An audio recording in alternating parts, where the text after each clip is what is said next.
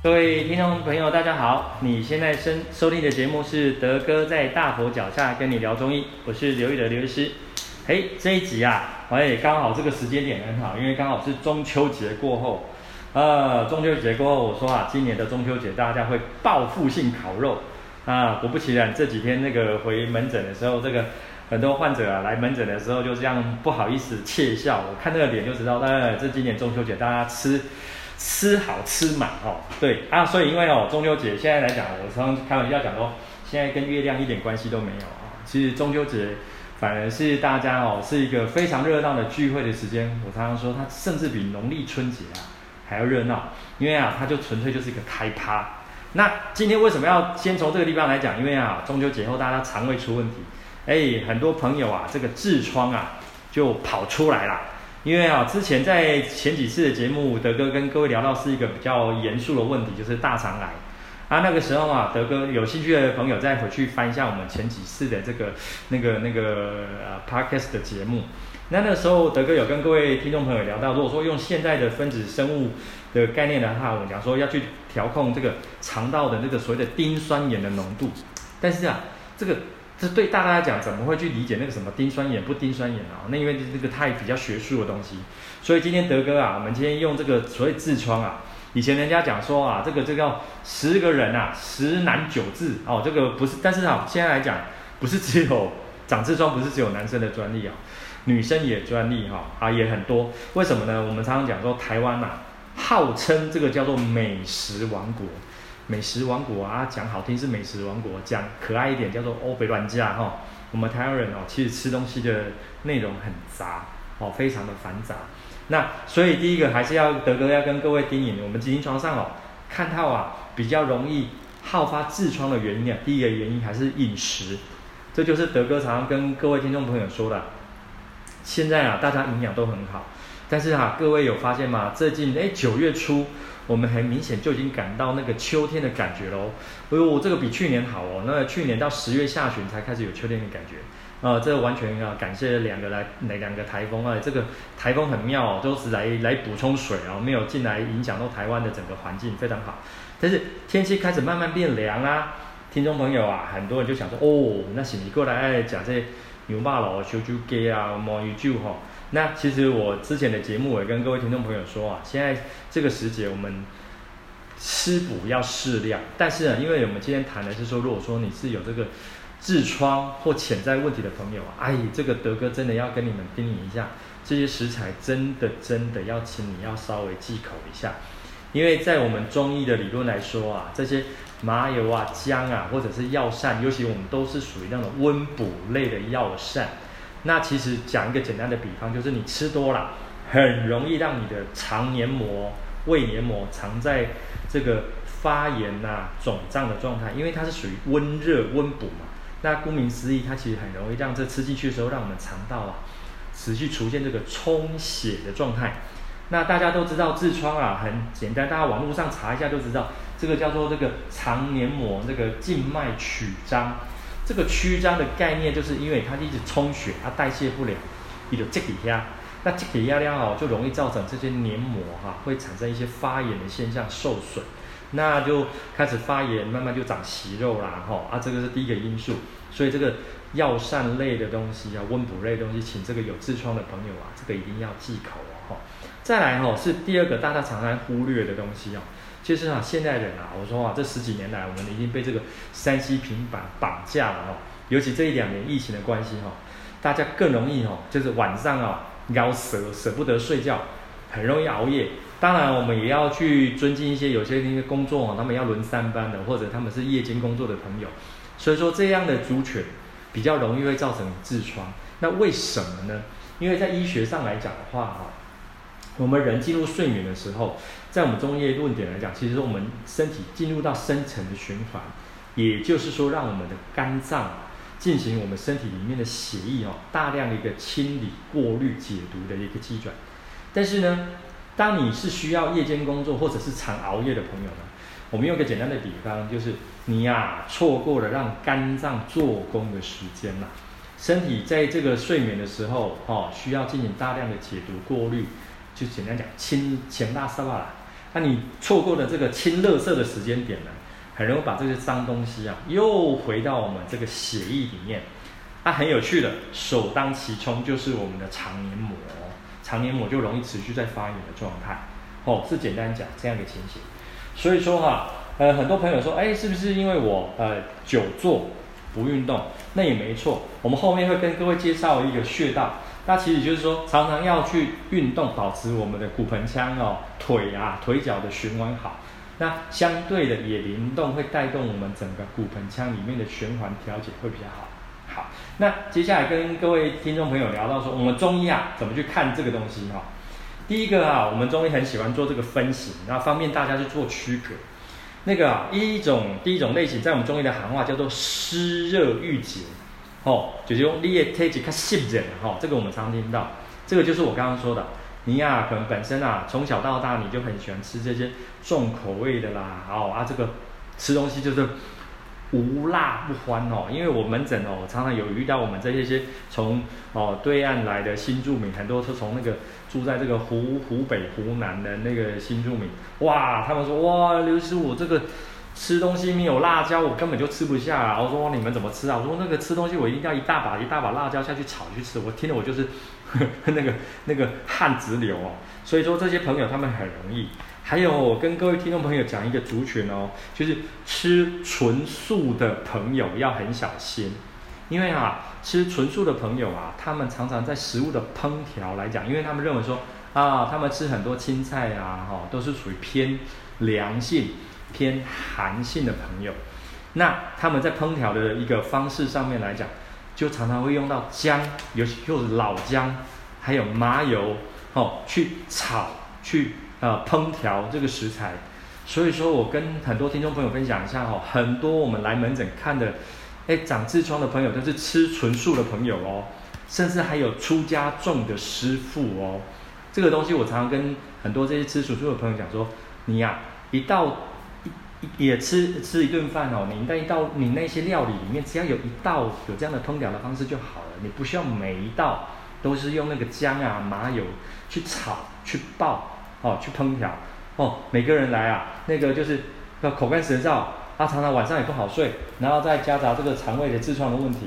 还有很多哦，这个吃太温补的话，容易在台湾的夏天容易有这些皮肤的发炎问题啊，因为这个不是我们主题，今天我们就不谈哈、所以我们叫做湿热郁结，哈、哦，这个最简单的发现就是，你只要吃到辣、吃到补的东西，你隔天就口干舌燥、嘴破，然后臭臭大号就流血。这个是属于这种类型的，好，第一个，那这个在临床上我们就会用一些常听到的一些方式，像像益智汤啊、槐花散那一类的用药，来帮他做一些用药的加减，哈。好，第二个类型哈，在中医的行话来讲，我们叫做脾肾寒湿，哈，哎，听到这个寒湿，大家会一头雾水，什么？你是说肠胃黏滴滴吗？其实有点类似这样情形，应该是讲说肠子的一个代谢的机能呢。变弱了，那这样的患者哈、啊，他们同时，呃，之前在我们讲肠胃道疾病的时候，合并就会有一个症状，就是吃什么东西都消化不了，他容易拉肚子。简单说啊，就是他的从小肠到大肠啊，它的消化的机能啊变弱了。那在我们中医来行话来讲，这叫寒湿，寒啊，就是那个冬天很冷那个寒。湿就是它没有办法去把这个地方做代谢，那用现代医学的讲法就是说，你不好代谢的时候，就容易造成那个黏膜啊，可能那个那个容易黏膜肿胀，那浅层的微血管啊就容易破裂，也容易出血的情形。那这个临床上来讲啊，我们就会用一些温性的用药哦，哎，会用到那种附子啊、干姜啊、茯苓啊、白术这一类的东西，去我们叫做温化。里面的寒湿，让肠道的机能恢复正常。那这种类型也是我们中医在定义痔疮的呃呃类型哦。啊，这不过在临床上这个类型比较少见，比较常见的是我们刚刚第一个讲的啊湿热郁结。第三一种哦，就是呃我们叫做外感毒热。它、啊、这个听起来很笼统，简单讲就是说肠子也会细菌感染。对，没错，肠子也会细菌感染，就是细菌感染之后，它造成你的黏膜发炎。肿胀，而造成说黏膜会出血，或者出血久了之后也容易造成这种内痔痔疮的情形。哦，简单讲就是细菌感染。那这临床上来讲啊，就是我们还要用其他的这些用药哦，比如说我们刚刚用益智汤那一类的，或者我们平常上会用一个所谓的赤小豆啊、当归这一类的部分，去调控肠道的这细菌感染的部分。哦，这是我们中医常常会用到的一个类型之一哦。啊，再来再来哈、哦，有一个类型就是现代人哦，饮食很杂，啊，但是有时候一整天哦，水分摄取不够，那我们中医就说哈、啊，这容易造成那个肠子啊，肠道黏膜太干，哦，我们中医叫做燥，干燥的那个燥，那个燥的概念就是说你，你用现代医学的讲法，你可以把它理解就是你的肠黏膜啊那个。黏液的分泌不足，哦，的时候你等下来得先搭啦，太干的时候也容易造成肠道就容易发炎，哦，甚至有一些发炎的感染的问题。那我们啊，就临床上会用到一些像是啊泻白散呐、啊，哦清燥救肺汤那一类的东西。哦，这个地方哦，我们跟各位听众朋友聊一个我们中医常常哦会听了有听没有懂的一个一个一个中医的专业术语，叫做。肺与大肠相表里，哈，这个对以前我们在学习中医的时候，怎样？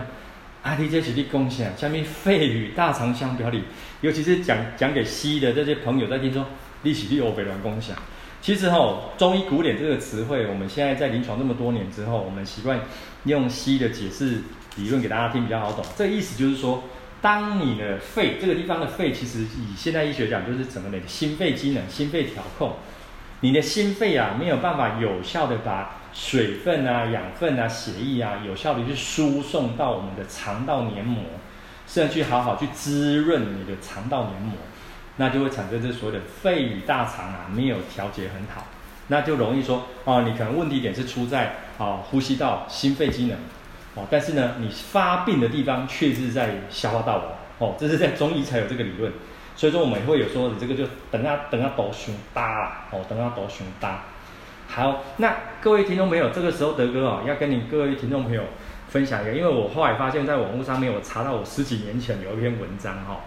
那时候我特别有跟各位提到说，那个有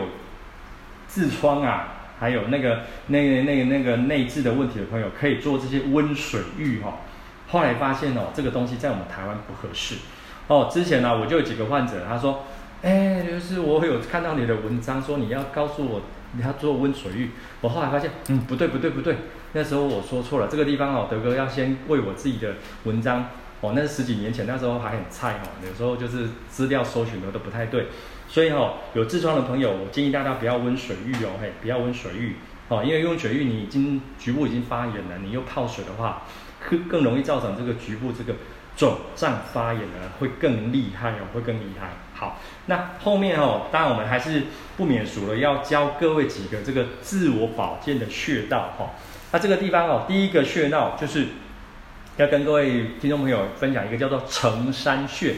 承哦，呃，就是承接、承接、承接工作承承接的那个业务的承山，山就是啊、山头山顶那个山，承山穴。那个承山穴哦，刚好就是在我们的小腿肚，小腿肚哦，大家那个。呃，内卡位哦，就是用个脚尖的时候，你看你小腿肚会呈现一个人字形的的凹窝，那个点，那个就是承山穴。它这个穴道哈，你要用按摩的，或者是说很简单，你用刮痧的方式。哦，刮痧的方式，我现在都习惯大家用刮痧或者是拔罐的方式，因为有承山穴它的穴位的深度比较深，你哦用大拇哥去按哦，按的话怕你大拇哥先受伤了哈。好，这个承山穴的话，在我们古典的针灸的理论来讲的话，它也是针对这个所谓的便血，或者是这个痔漏，痔就是痔疮的痔，漏就是漏漏下来的漏，哦，这就是我们刚刚讲的，就是啊大号出血啦，哦，或者会有那个痔疮的这个问题。第二个穴道哦，在我们手的这个手上有个穴道叫做孔最，孔啊就是孔子，孔子那个孔。最就是那个最高级哈，最哈孔最穴，它这个穴道在我们的腕后横纹 上面折量大概七寸的地方，啊，这个七寸不好讲，这个我们也是后面会有那个连接。那这个穴道很有意思，就是我德哥刚刚跟各位提到的，这是属于我们这个手太阴肺经的穴道。那个这个这个穴道哈，它的刺激的效果，就像我刚跟各位讲的，它会去刺激我们的心肺循环。然后让我们的呃心肺循环去滋润或者去调控我们这个肠道黏膜的循环，把它调整好。那个穴道哈，这个地方德哥也教各位，就是你有时候也不一定要去按压它，你就是也是这个局部去给它刮痧。哦，这个等我们后面会会会用这个连接给给大家看。总的来说哈，像我们今天题目说，哎，那你痔疮可不可以不用开刀？哦，德哥这么十几年的一个经验来讲，可以的。所以我常常有时候半开玩笑讲说，不好意思，我都在跟那个西医的直肠外科医师在抢生意哈。因为当然了，这个前提还是要请各位一定要忌口。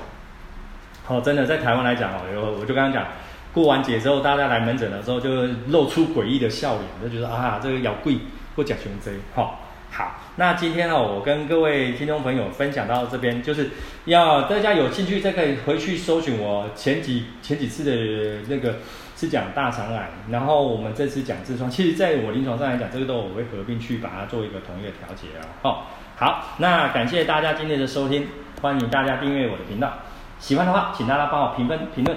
那下个礼拜我们要聊的题目是什么呢？哎，就女性朋友喽，女性朋友的痛经，哎，到底是肌瘤的问题还是巧克力囊肿？差在哪里？哎，我们下个礼拜聊给你听。那希望喜欢听的主题也可以留言让我知道哦。谢谢大家，拜拜。